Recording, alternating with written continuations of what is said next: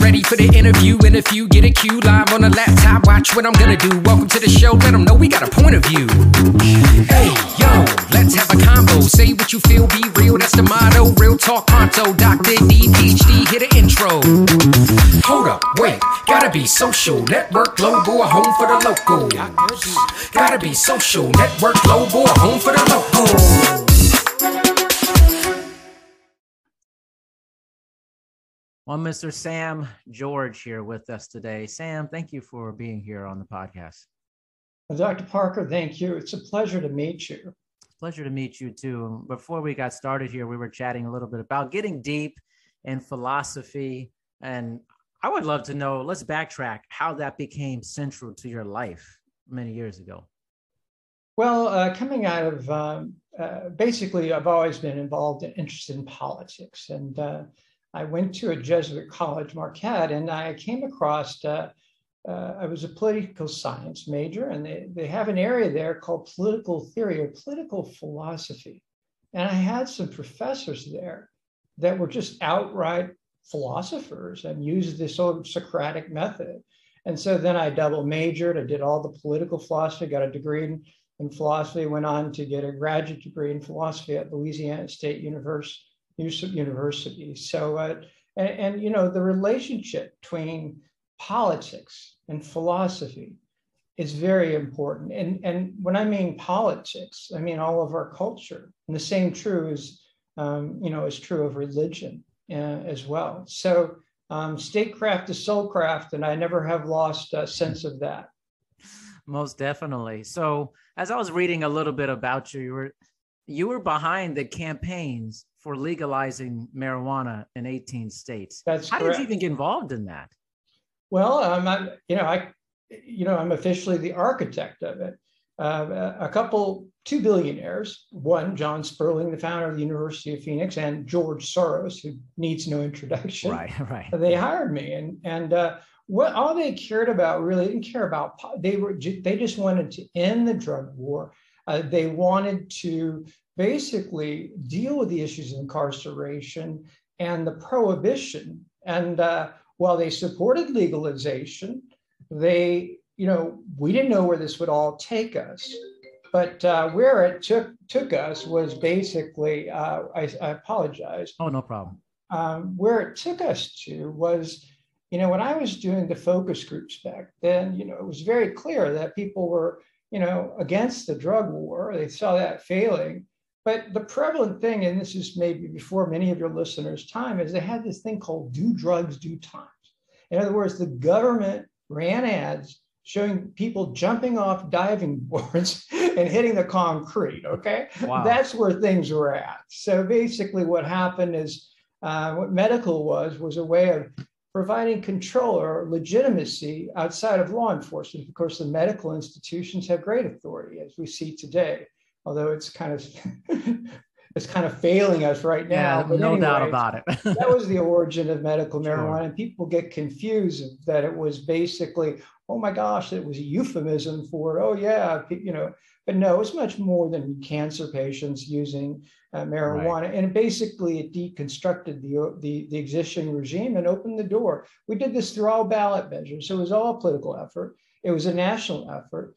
And, you know, there's been no effort like that. The only other effort like that was the effort to get term limits. But they were facing a much easier road. So that's how I got involved with it. And you can see how the role of philosophy coming down to a single concept, medicalization, can change everything.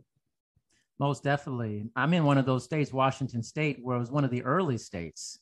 Yes, it was one of the, I worked on that campaign a little bit. Yeah, I was towards the tail end. Yeah. Mm-hmm. That's amazing. And so, which obviously you've done many things, but leads us into something, I think the crux of this, your book, I'll Get Back to You. And this is an area that I think is so prevalent in our society, how crazy it makes me when people don't return messages. What is the science or the philosophy behind this? And how did you get involved with starting into looking into this? Well, basically, I historically used my interest in philosophy or ideas through politics. You know, I've done a lot of things, not just marijuana, you know, to change the world through ideas. And ballot measures allow you to do that because you're not just voting for candidates, right? You're voting for ideas. I've done a lot of work in ballot measures. And so I, you know, politics is just too crazy these days. And I slowly cut back. In doing so, my work went digital. I do, you know, essentially did my politics through digital, and then I got into digital fundraising. You know, it was easier. And, you know, I still have a couple of organizations, and I have a company that does digital communication. So that's what prepared me for understanding the issue. It's just something that I wanted to I was thinking about, you know, I want to start writing about ideas other than politics, because I wrote a book about politics, about what Metro versus Retro America, you know, a long time ago before Trump. So anyway, you know, anyways, that's what, you know, that's, I just came up, I said, you know what, this thing has driven me crazy for years. I just didn't understand it. You know, I thought that I really thought I was a little crazy. I mean, like, God, I think I'm a confident person, self-actualize, all this stuff. Then what the hell is this about? You know, and I would do it. And you know what, I knew, you know, like every time just about, right? It's never true, these things we think. So you would think that, hey, there's a reality test here. Why can't we just tell ourselves? And there actually is, you know. So if you'd like me to explain the process, there's actually a syndrome of what happens, or let me know if you have questions on the experience. I want to know the syndrome. Like, I want to get down to the most basic, deepest element of this, because as someone like, I'm someone who, like, I pride myself in getting back to people in a timely manner and making sure that I'm respecting their time. But I feel like this is not a common trait among a lot of people. I could be wrong about this, but in my own sphere, it seems like it drives me crazy, okay, as well. Well, I mean, there's a reason it drives you crazy, and I'll explain that in greater depth, but suffice it to say, it is a syndrome. I mean, you know, because of my background in politics, I have experience with polling. I'm part of what I do is polling and focus groups. And I didn't do formal focus groups, but I did some professional interviews on this issue with people. And then I went into the field, and everything that I'm going to tell you had a 70% plus acknowledgement or yes, you know. So I know, unlike a lot of these books, they're, oh, this syndrome, that syndrome, all the self-help psychology, I know. I have validated this in the field through quantitative polling. So what I speak to you, when I start explaining this syndrome or stages, has been validated by thorough, statistically valid polling. So the first stage is, right, the message is not returned. An email or text, because of emails and text, we have this happen a lot. As a matter of fact, we're thinking about it all the time before, you know, there's constantly a state of anxiety, of wondering, you know, did they understand? You know, I mean, like, let's say just even after a little bit, did they understand what I said? Or the anxiety begins the minute you push the button. So, or even in constructing the email. So we don't know if our message will be received or understood, or, you know, we're just in and we're always waiting for somebody to get back to us. So what happens in case of an unreturned message, when it's clear that the message has not been returned in a timely way, is this process, the syndrome. The first stage is anxiety and agitation. You know, we reach a point where we're upset. We are upset that our message has not been returned. It's not just out there. We're upset about it, you know, and we feel anxiety and agitation, you know, why didn't they return it? And then the next stage is we decide that something must be wrong. I mean, we just decide that. Why wrong? I mean, you know, we know we have plenty of times where nothing wrong is wrong. Right. But we decide it's wrong, and whatever is wrong somehow has to deal with us, okay? That we're a part of the story of what's wrong. The most important stage is this, and we jump to it fairly quickly. Almost always, we jump to a worst case scenario to explain why the message has not been returned. I mean, paranoid and delusional thing. Your wife is at a conference. She hasn't returned your phone call or your text. And you're wondering, oh, she out was, you know, like you've been married for 10 years. I mean, this kind of stuff, jealousy, right, lack of trust, all kinds of stuff. Think about it. The crazy things we think about, we construct these crazy stories. So the worst case scenario, and we catastrophize. That's kind of like when you jump to the worst case scenario and then you catastrophize, is that you just kind of blow it out from there. And then it forms a negative loop of thinking. So it keeps on repeating, right? You can't get it out of your head. And, you know, you may say, you're trying to tell us, well, it's really blah, blah, blah. No. As a matter of fact, it's not just that it's negative. You could take 5 negative reasons and 5 positive reasons. They wouldn't work because they're ambiguous. Mm. What is fundamental about a worst case scenario, it provides an end to the story. I see. It's interesting how the stages or process of that. Is there a difference between personal communication and business communication and how people get back to each other? You know, there is, but, you know, I talk to salespeople all the time. You know, it doesn't, you know, they know, I mean, you know, they know media people, all kinds of people. I mean, I think that the business people are more patient, but nonetheless, they feel this pressure. Mm. You know, many salespeople, feel this, and they know better, and they know that it's part of their profession.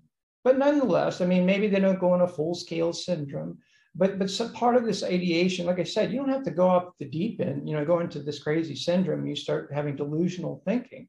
You know, it's kind of like always there, this anxious kind of wondering, you know, yeah, did they get the message?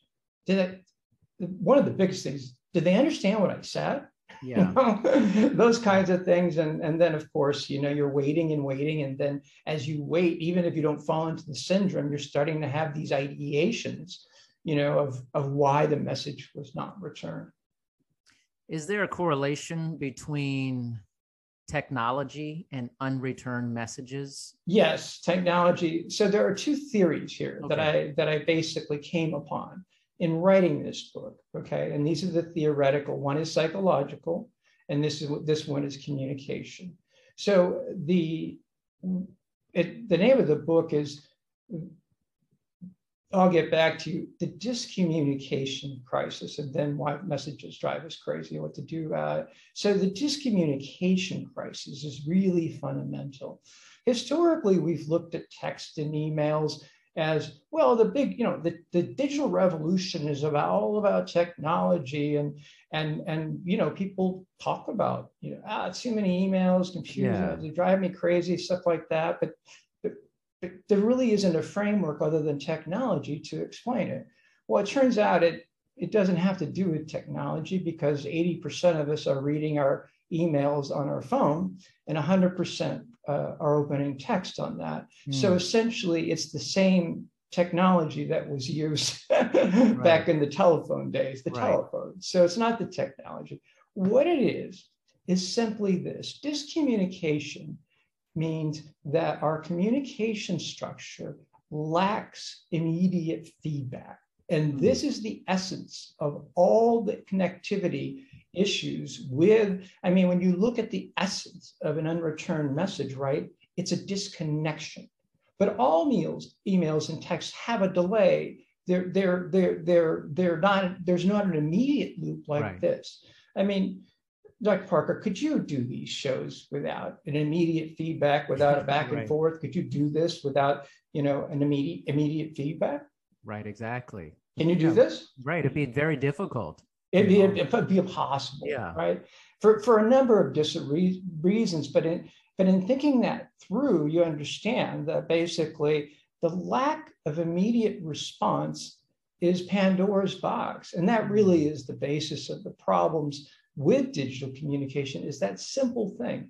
And, you know, it's bigger, in my opinion, than the printing press. People always say, well, you know, basically the printing press changed communication forever. No, this is the biggest leap, biggest paradigm shift, because for the first time, I mean, since the beginning, even before our Homo sapien, even before us, you know, our ancestors was speech. I mean, that's what defines human beings. Right. And so essentially, all this was immediate feedback loops. I mean, you know, so basically that something which is the foundation, immediate feedback, you know, in the dictionary, talk is talking to someone. Conversation is talking. You know, there's no, you know, and why I say speech and talking, because the presumption is that you're in an immediate. So truly, by definition, emails and texts can't be conversations, but now they are the dominant paradigm. Right. And, you know, there's no, you know, we are schooled, Dr. Parker, and, you know, how to write, how to express yourself. We take speech classes, or we know from our own experience, we have been trained to communicate in written, in words. But we don't know, I mean, text and emails, there's no, I mean, we're illiterate. There's no schooling. There are not many books. And if people don't even look at them, you know, I mean, essentially, we don't even know how to write an email or a text. I mean, we don't know how to communicate through these mediums that's been thrust upon us, and we're truly illiterate, which adds to the problem. So there's a structural problem to begin with, and our illiteracy, that is our inability or lack of education of how to communicate with them, you know, magnifies the problem. So it sounds like, and kind of bringing this back to you, that our speech, the technology of speech, created immediacy for humans. Talking to each other. Yeah, I mean, it wasn't technology, it basically, right? You know, I mean, speech is what, I mean, like, communication. First of all of, I mean, the history of philosophy going back to the Greeks and, you know, through Christianity, it was all about the word, with the Greek word logos, right. Okay? Right. The whole deal, all of Christian, you know, even the Tao, all of Eastern Christianity, Western philosophy deals on one concept. That's the word, or what the Greek word was called logos. Okay, so word is the basis of truth. I mean, it, you know, but here's the other side. So we get the miscommunication. The other side of it is just truly what we're losing. I mean, when you have a conversation, you know, like this, I mean, most conversations are quote unquote good conversations. Right. You know, you can clarify, you get your voice heard. I mean, how many times you get people actually listen to you in life, you know? You know, and you know, there's usually like that. There's laughter, spontaneity, you know, creativity, all these things. And of course, you know, I mean, there's a dopamine release, truly. I mean, essentially a feel-good drug is released when we basically have the conversations. But there's no such thing as, you know, when you know, and at the end of the conversation, you know where you stand, right? Correct. You have the confidence of security because you've closed the loop, okay? You never have that security. I mean, even you know, in a text conversation, all of a sudden you're in the middle of text, you're going back and forth, and all of a sudden the other person doesn't respond. Yeah. Where did they go? You know what I mean? You start questioning. You know what I mean? Like, they didn't say bye. You know? Right. I mean, that's very common. So we're, you know, it's a state of constant indeterminacy. And you know, so there are no good text message conversations or email conversations. And then in terms of communication, what we can talk about is a fraction. Yes, no. I mean, it's very, very basic what emails and text. I mean, there's no way, lots of luck getting deep on a text or an email. In fact, I recommend to people, don't even try. Don't try and get deep. Never on emails and text, you know, never try and express, you know, like negative thoughts. You know, I mean, these kinds of things are just, you know, become very, very volatile. But you know what? The truth is we can't blame this all on digital technology and email and text, like they're the bad guy. No, we're the bad guy. Yeah. We don't want to go back. We're lazy. Oh my God. Right. You know, having a phone conversation is a last resort. We'll do everything we can do to avoid a phone conversation. God forbid a meeting. There's no more days of when, oh, we talked for hours, or we stayed up all night, or, you know, having coffee. These are all, you know, so it is not just the miscommunication of the discommunication crisis, you know, that it's broken that up. It is also the psychological. We've lost something. We're losing something because at the predominance of email and text is coming at the cost of conversation and human interaction. which is the basis of what it means, which is the basis of who we are in terms of as individuals, as well as the basis of our relationships. Relationships suffer severely from texting, especially from texting. I mean, the stories are, there's a story in my book about someone who actually commits a murder based on an unreturned message, which is right. Partly true. So that's that, so it's twofold. We've lost this communication's much more difficult. We're in a state of anxiety. That's the psychological, and then we've missed out. We're, like this is pushing conversation and speech, that thing we talked about earlier that yep. has guided, us through the beginning of time. We're losing that, it's pushing it out the door. And so it's not completely gone, but it's definitely been pulled back. So how do we live in this forward momentum? We're not going backwards based society, to live in this email texting society, but also keep talking to each other alive. How do we exist? Well, let me first explain the other thing, because okay. because I think it's important, and the question you asked, I'd like to lead into that after I finish. There's another theory that was developed. Okay, you explained to me the context of why there's so many unreturned messages, et cetera, and what the this whole thing, But get back to that experience, get back to the syndrome, why do we do this? Why does an unreturned email or text throw us into some sort of delusional state of mind where some of our best friends we're questioning, distrusting, coming up with scenarios where somehow they're trying to do something negative to us? And so what causes that? So when we go back to the stages, I told you the most important leap is the leap to a worst case scenario. Mm-hmm. Why worst case scenario? And it's not like we derived this, we just jumped there. Mm-hmm. What? Who's pushing us? Well, it turns out somebody is pushing us to jump to the worst case scenario. And it's not our monkey mind or the dark fight or flight or fear. This has nothing to do with fear. You think, well, it's about fear. No. It has to do with rationality itself, our minds, the highest form. Basically, our brain is nothing but a pattern recognition, pattern formation machine. Everything has to have a pattern, whether it's a perception or a noise or a narrative, and that's why narratives or stories are so important. We have to explain, we have to, and essentially that's because the brain thinks through patterns. And so what happens is it's a massive pattern interrupt when someone doesn't get back to us. This is even a bigger problem in the area of ghosting, which this is a sort of miniature version of. So what the brain does is it's compelled to complete the pattern.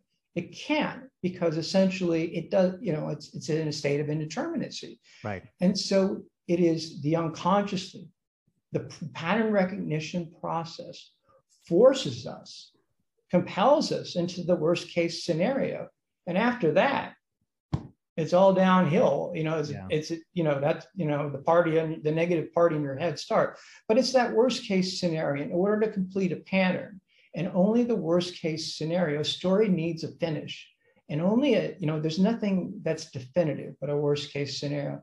So quite honestly, all this, a big part of this. Why don't we tell ourselves negative stories? This has been in self-help forever.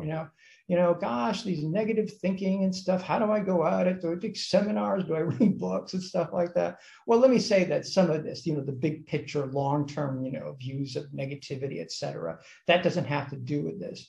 But definitely in our daily life, not just in unreturned messages, when somebody's late, where do you go? A worst case scenario. Right. They were in an accident. That again is the brain filling in the blank. Why would you do that? Why would you jump to the case? 99% of the time, the person has not been in an accident. They have not been kidnapped, but yet you continue to jump to a worst case scenario, basically. And it's the same sort of process. The mind cannot fill in the gap. So, can't complete the loop. So it fills in the gap, it pushes us. And we create these catastrophic narrative constructions. you know, if you haven't heard back, you did a job interview, you must not have got the job, or you send an email and spend a couple of days to your boss. I'm going to get fired, you know, these kinds of things, you know. So this is where we go. And the whole basis of this is really just the brain pattern recognition. And so it really answers one of the great mysteries. It doesn't matter how confident you are, whether you did yoga in the morning and stuff like that. I mean, it doesn't. Now, there are things that I do. There are breathing techniques and mechanisms in the book. So like if you go into this state, right, you can relax yourself and then distract yourself. But in terms of, you know, it doesn't matter whether you're self-actualized or not actualized at all. I mean, essentially all of us do this, okay? And, you know, the polling supports that. So that basically is, you know, so we're not wired. Our brain is not wired for digital communication. I see. And so that is really the cause of the psychological experience of this syndrome. So, getting back to your question, you want to ask any more about that particular thing, or is that? Yeah, I mean that's interesting. I mean, not being wired. I mean, it makes sense. Not because we've been wired towards. It seems like just what we're doing, talking to each other, this immediacy, right. The feedback. I see your eyes. I see your face. The whole thing. You know, like you said, the laughter. We're not built for this digital aspect of it. I don't have any more questions about that, but I am thinking. Okay, all right, yeah, else. This is a kind of a. I have another thing, but it is a theory of why, you know, this age-old question is part of the answer, not the complete answer. Right. Why do we always tell ourselves negative stories? You know, a lot of our negativity and self-doubt is because of this little syndrome, so, yeah. But not all of it. So basically, how do we get out of this? Well, you know, my experience, you know, with. You know, as a student of history, is that, you know, now you see all the chaos in politics. It's become like it gets worse and worse. And is there ever going back? Well, there's never a going back. You know what I mean? There's never a reversal of the process of reality. Totally. So I would like to say, oh yeah, you know, we'll go back to phone call. You know, like, you know, but I'm not sure it works. And so my book is in a modest way, an attempt, even though it's trying to deal with the answer of how to get your message returned. But that's really, the closer we can move to this immediate feedback, getting our message understood, returned in a timely way, the closer we come to that immediate feedback. And that truly is. And then, you know, just the education, the protocols. I mean, that's the biggest thing when I tell business people. I mean, you should have, you know, seminars. You need to have like a day-long thing to teach these people, you know, how to communicate stuff. You know, there's not a lot out there. There's, you know, so I spent a few chapters on this, and basically what guides it is what I've learned from digital marketing, from digital fundraising. This is what I mean. This is a big sector, $1 trillion industry. And it's all based on opening emails, emails being understood and people responding. So basically, I've translated some of the most important strategies from digital marketing into everyday life. And I have a couple of chapters on that. So on both sides, one person is, let's say like myself, is like, what's going on? Why is this message not being returned? And it sounds like you're talking about the syndrome of that person, potential of like, why is this? On another side, how can someone who has a really difficult time returning messages become better at that? Well, you know, the truth of the matter is, according to my research, is that, you know, the biggest reason is basically they do plan to get back to you, right? But they make a mental note. And they forget, you know. Yeah. One, we get so many emails. The first thing is we lose stuff. Come on, we lose stuff. The second thing is basically people forget. Another big reason is that people, even if they open the mail, they just scan it. You know what I mean? They don't even know what it means. They scan it. Nobody reads an email. So some of the solutions are very basic. One of the basic things about digital marketing is, you know, the subject line. Go put subject lines in millions of articles. Yeah. You know, we have all kinds of things like, your prescription has expired. No, that'll get people to open your emails. Even the word thank you will get people to, you know, there's a whole technology. So what I tell people, which is very important, is you can't get your message returned unless it's open and open immediately, okay? Because otherwise it's going to get jogged and filed and, you know, it's a, you may not hear back. Right. So essentially to do that, the worst thing to put in an email in the subject line is the subject of the email. If you put like meeting, okay, we know we're going to get into meeting. Boom, goes the back of my mind. So you need to put something, you know, obviously I don't want people to spend all day, you know, looking up subject lines online and stuff, coming up with these funny things. So what I tell people is very simple. You just come up with a pattern and interrupt that shirts the curiosity. So let me ask you, Dr. Parker, just come up, just think nothing about this conversation. What's the first idea, free associated, first idea that comes in your head, first word? Just asking me like, what's the first word? Yeah, any word, yeah. Cloudy, actually. Cloudy, put that in the subject line, right? That's what I'm trying to say. You just put a put whatever the first word that comes to your mind. It could be pineapples, you know what I'm saying? But don't put the subject, you know, don't put the subject that's related to the content of the email into the subject, because they won't open it, okay? They won't open it. I mean, that's just, we know from the research, I know from digital marketing, you know, they won't open the email if it's a subject line that, you know, because people can open these emails. It's not like we go somewhere. I mean, the phone, you know, we're looking at our computers and our phones are with us. So it's not like we're checked out, you know, you know, like we've left the country or something. We can open most of these emails and text messages. It's just that we don't, right? I mean, so if you can get people to open the email immediately, to see the text and read it immediately, then basically everything changes, because you go back to this loop, back to the pattern. Then people want to close the loop and they'll get back to you fairly quickly. But the catch is, so how do you get them to read the email? Because Dr. Parker, did you scan your emails? I'm probably a weird person with this. I read everything that comes to me, like pretty thoroughly. But I think I have a background in that because of my education. I'm used to reading. Things were always important that come to me from my school. But tell me about your education. Let me so I understand, because you are unusual in that respect. Yeah, in a sense, just from doing research, having a terminal degree, spending so much time reading research articles for literature reviews, putting my dissertation, thesis, all this stuff. I had to know what I was looking at. What did you do your dissertation? What area did you work in? Yeah, so my doctorate's in sports education leadership with an emphasis in behavior modification in sports and exercise settings. And my dissertation, honestly, I felt it was very boring, but it was basically about foot strike position during a track and field drill. I was a collegiate track and field athlete, so I wanted to do something that was interesting to me and doing it. But it was like extremely thorough. And so I'm used to reading that way. I'm like, okay, I want to get the understanding. You consider yourself a detailed person?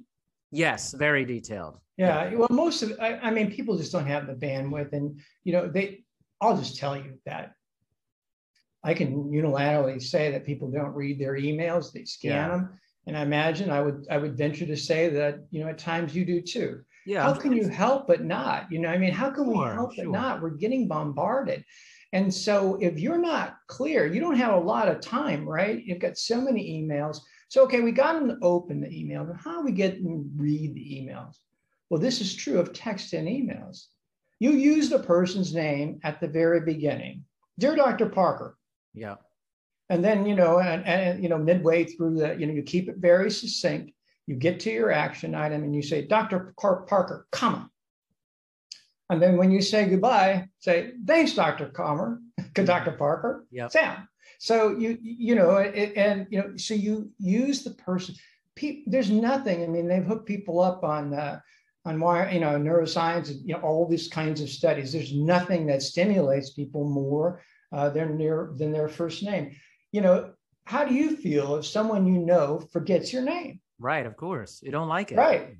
But if some lady in the grocery store that you haven't seen in a month, somehow you barely know her, she says, "Hi, Dr. Parker," you feel like, oh my God, on top of the earth. Yeah. That's how important our names are. Right. And it's one of the oldest sales tactics in the book, but it's true. One time I went to a chiropractor that was filling in for my chiropractor. He was kind of like a sleazy guy from Florida, to be quite honest with you. In the span of 15, 17 minutes, he must have said my name, I don't know, about 25 times. Sam. Yeah. But, you know, I was irritated on some level. I was like, this is so transparent. I was really thinking about what kind of a person is this guy? Yeah. But you know what? When I left, I felt great.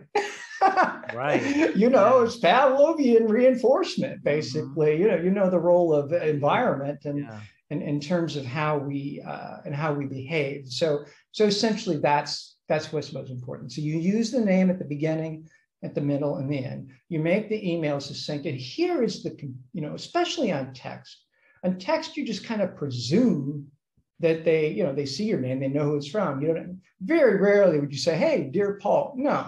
No. Yeah. You should do that on text. That's the most important thing you do, and that'll increase your chance of getting an immediate response exponentially. And use it throughout the text conversation, but definitely at the beginning. But the most important thing then is like with text, "Hey, how are you?" or "What's going on?" I mean, emails, well, first of all, with the emails, there is more deliberation, right? Sure. There's composition, but it's kind of hard to figure out what people really, what's this about? What's the bottom line here? You know what I mean? And the more work that you make someone do, the less likely they're going to return the message, so not understanding the message. So to get through that, and it's true, but you should ask a question. Now, every message that you want returned should involve a question. Even if it's not a question, put a question in the email and make that very, very important. And in text too, ask a question. Because then, text is just vicious. With email, you have to kind of try and ferret through what the person means, but in text, it's just like, I'll tell you, if you let's say a couple of people on their second date, who doesn't, thanks, had a great time. Doesn't matter if the guy sends it to her or whatever, or he to him, but I can guarantee you, they just said, "Thanks, had a great time" on Thursday night. By Friday, about 2 o'clock, they think, "This isn't going anywhere. Yeah. This is this." Now, wait a minute. You didn't ask for a response. Yeah. But yet you're responding like they didn't get back to you, going through these catastrophic things. And so essentially you don't send those kind of BS texts. You essentially understand every time you send an email, and this is what you need to understand, or a text, you're inviting this kind of anxiety into your life. So be very careful about sending out any kind of communications. Just like in conversation, you have to be careful of what you say. This is a different thing. You need to be careful when you send out these communications, because it could very well trip this syndrome. Yeah. And so that's the second thing. And then when you ask a question, it's very important. Don't make it like, "So what do you think?" or "I need your input," or blah, blah, blah, like some open-ended vague thing. Yeah. Yes, no, either or. You want the question. Now, obviously, you're not going to put yes, no, or whatever, but you want to create what's known as a limit situation. So the question pushes people to respond. And then on top of that, putting into an either or, yes, no kind of limit situation forces them for sure. So the question provides clarity and it forces them to respond. And then finally, just giving you some of the three basic things is always follow up. My research shows that 70% of the people welcome this. Like I said, the big problem here is not that people deliberately not returning messages. It just gets lost, it gets lost in the box or forgotten. And so they welcome a follow-up, but people are squeamish about that. Yeah. And so it's very important to follow up. And I have a simple answer for that. Don't forward the message, okay, and say, because then it takes work. They have to try to piece through. Don't send a message, "Why did you return my message?" Oh, because that will put them in a defensive mode. Sure. Simply, in the case of an email, send the exact same message and put a different subject line on it. That's it. That's and it. In text messages, just write the text like you had never written it before. Right. That's it. Yeah. You know, that's all there is to it. Yeah. You know, you don't change anything, just resend it, because that really is the nature of communication today. Yeah. Like everything else, it's a matter of repetition. So I agree with that. Kind of some of the basic things, but there's all kinds of things. You know, for example, I go into it, you know, don't put more than one subject in an email. I mean, because of the scanning, I can't tell you how many emails. I do this all the time, like scan, you know, theoretical mind, you know what I mean? So trying to get to the essence, well, I missed the two other points. I mean, honestly, I bold things out, I put numbers and hyphens and stuff like that, but it really means this: do not put two different concepts in the same email, okay? Right. And a similar thing applies to, but you know, really text messaging is more conversational in nature, but effectively it's not. Yeah. So it creates the expectation. So those are some basic things you can do. And like I said, you know, there are many, you know, breathing techniques, simply doing something what's known in yoga as pranayama breathing.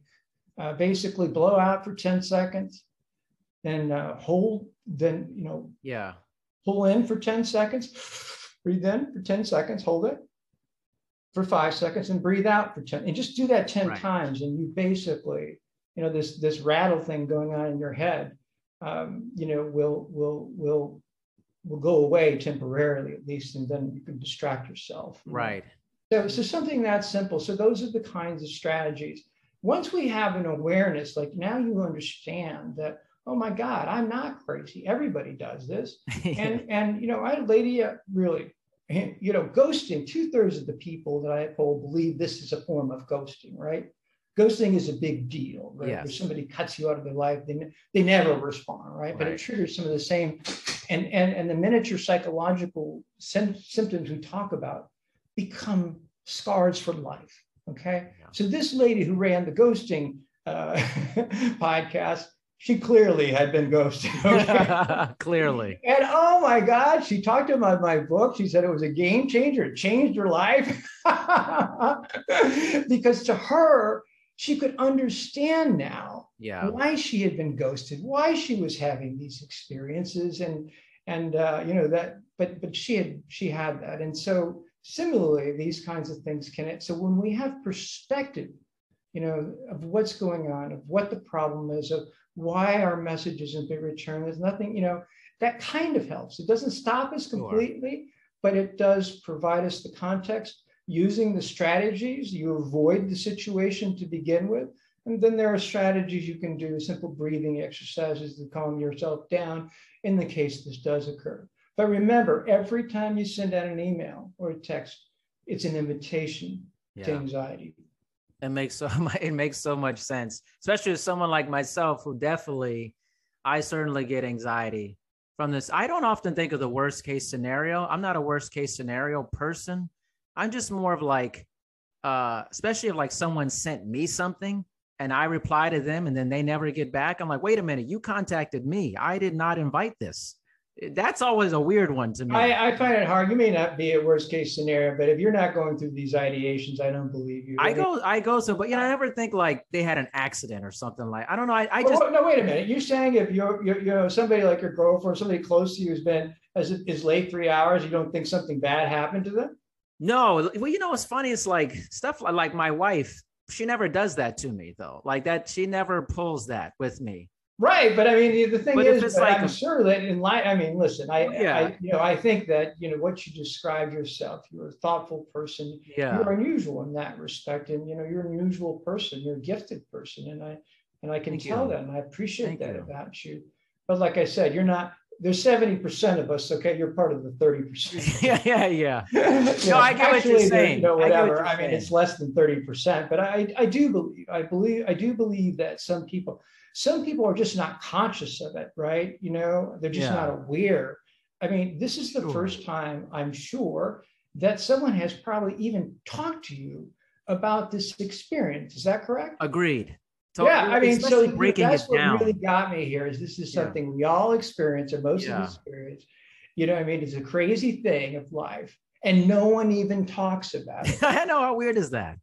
Well, that's what I'm saying is I'm, you know, basically I'm bringing to light, you know, truth. Yeah. Something that no one has ever talked about. And And my gosh, this response is great. You know, I mean, I don't know, and podcasts especially because there's more bandwidth, you know. Yeah. Front press, I don't even know. I've gotten some articles, but what do you do with this? Seriously, what do you do? They focus, yeah. You know, they don't have time to talk about the psychology and all that stuff. I mean, what would you do with this? Like, okay, I understand, I agree, but this isn't news. You know? Yeah. But what's so like it? There's a lot of strategy. It feels like about, let's say, someone like myself who is driven crazy by this. What is the strategy for the person who has trouble because they forget a lot and they need a better system? There are all kinds of things. For example, in your email client, whether it's Outlook or Gmail, et cetera, there are reminders. Gmail especially, what it does is it will take a message that you flag as important that you want to get back to. And after a day, it'll bring it to the top of the inbox. So, you know, there are some that's probably using a structural because you're behavioral psychology. So this is something, you know, if you're worried about that, if you do this a lot, I would use a structural method because you really can't change you know, but there are many, you know, email clients, whether it's Outlook or whether it's Gmail, have programs where basically you say, okay, you just hit something. Okay, I want to get back to this eventually. And it will bring it back to you and remind you, not just send you a reminder. It'll actually just show up in your box. Like it's a new message. Yeah, that makes sense. I mean, I use reminders all the time for myself. I'm a big systems person. So I like, I just don't want to leave somebody hanging. Like it's very important to me. Maybe they don't feel that way. I feel the same way, but again, most of these communications that are not returned, far majority, are not intentional. Sure. You know what I mean? They're not intentional. Yeah. They forget. So how can, you know, if you get an email and first of all, things get lost. Okay. I mean, not for you, okay, but there's so many emails, incoming stuff. We get 100 a day, you know, average business person. So it's easy for things to get lost. 2, we scan things, and if we can't really figure things out, then we file it. 3, if we get some predictable subject, we file it. So the real issue is not conscious, intentional. There's only 10% of the people that intentionally, you know, that, you know, I mean, they're not aware of this. So, so they're not, I mean, there are some people that are self-aware like yourself that are thinking about it. I certainly do. Yeah. You know, and I do have, I mean, I'm going to a catastrophic thing, but definitely it bugs me, you know, or sometimes, you know, that's why you have to keep things simple. If you complicate things, you know, for example, you know, avoid using attachments, right? Don't put links to websites, right? For example, if you're going to want something from a website, edit, copy, paste, or put a screenshot, you know, so everything is right there in the email. You know, it's just, you have to communicate clearly. You have to try and construct email for response. You know, that's just the bottom line here. And that one thing alone could change everything. And that creates the immediacy of them responding. But yes, I do think that people, it does bother people. It does make people, gives them anxiety, right? You know, I mean, there are times, you know, like most of it's this, but certainly there are times, you know, when you kind of have, but a lot of times, tell me, Dr. Parker, that you want to get back, you know, a lot of times it's something substantive, right? That you just, I don't know. I mean, you know, like somebody has asked me for my business for bank statements. Right. Now, I'm not basically a detailed person. For me to go to Wells Fargo, pull the goddamn bank statement, you know what I mean? Yeah. So for sure, I'm going to put that off. You know, but yet it bothers me. It bothers me. I'm thinking about, well, I didn't get back to that person. Yeah. So usually it's, I mean, not always, but I mean, you know, something that you can answer very quickly, you usually just answer it. I mean, you know, close the loop. Because, you know, just like the broken loop drives us crazy. Well, you know, and community, you know, we want to close the loop, right? Yeah, it makes sense. You've heard of that word closure? Well, yes, that's basically on a macro level what this is all about. That's so fascinating. I never thought about it that way. And I think that's why for myself and so many people, it is that lack of closure. It's like, for me, I would say it's like you're just hanging off the cliff. Who's going to rescue this person? Like they're just sitting there. And I think that's the ideation you're going through. Like just, let's just, and I'm always like either yes or no. If it's no, I'm fine. Just get back to me. I don't care. Well, you know, that's the thing is, like I said, is that you know, that closure is why, you know, is why we jump to a worst case scenario. It satisfies the brain, but it doesn't satisfy us. It sends us off into the moon. But we're forced into that because the pattern can be processed at that point, at least provisionally. And you know, I don't know. I mean, all I can say is that awareness, right? That by reading this book or listening to this conversation, you're not aware. You're now aware that this exists. You know why it exists. Yeah. You know why you're having those feelings, and you have a little bit of a strategy of how to approach things. And like I said, simple breathing, take in 10, push out 10, hold 5. That will quell your anxiety. And you know, but you know, the system though, like I said, I don't know where this is all going. Me too. I do know this is that this kind of interactive video is not, at this stage, is not the solution. Right. We did a poll of people who work virtually, okay? And 22% of them say a major reason they don't work in an office. Well, first of all, a third of them want to go back to the office. Yeah. You know, but 22% of the people say, you know, it's the emails, all the emails that really drive them crazy. But even more, 27%, the biggest problem for remote workers is interactive videos. You know, it's not so bad when it's one-on-one like this, but if you're dealing with multiple people, oh my gosh, it's, you know, a conference call is just so much of a better, more intuitive solution.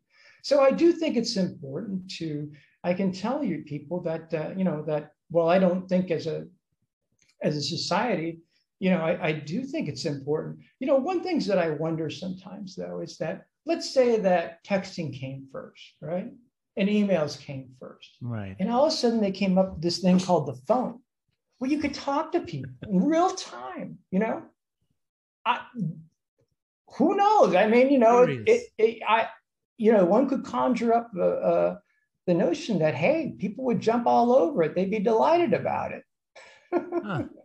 That is I mean, right? If all you've been doing is living in the cave, looking at the shadows, like in, you know, in the Republic, where you look at it, you know, you've been in the shadows and all of a sudden, oh my God, you know, I can talk. Do you remember the Cuban Missile Crisis? Do you remember what that was?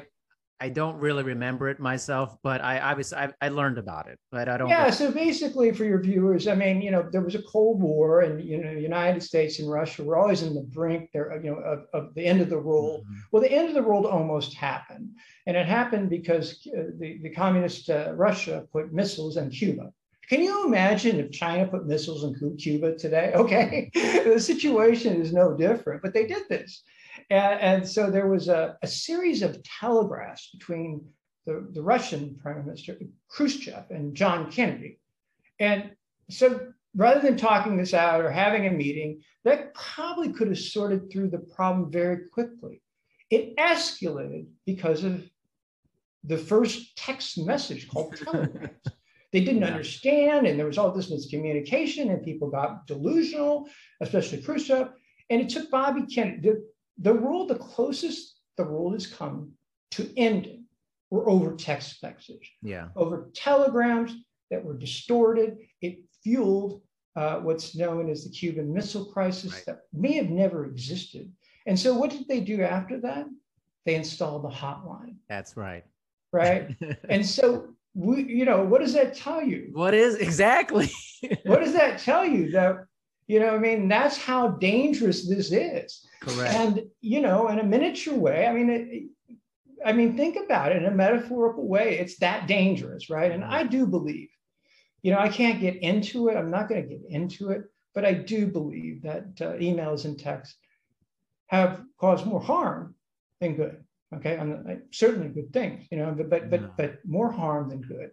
And I just don't know how we're going to, you know, what my greatest fear is not the miscommunication.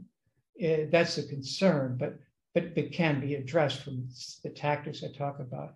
But the fact that conversations like this, face-to-face or on phone, even phone, I mean, basically phone conversations, you don't see the person, but with anybody, you can read people by inflection of voice, et cetera, you can laugh, you know?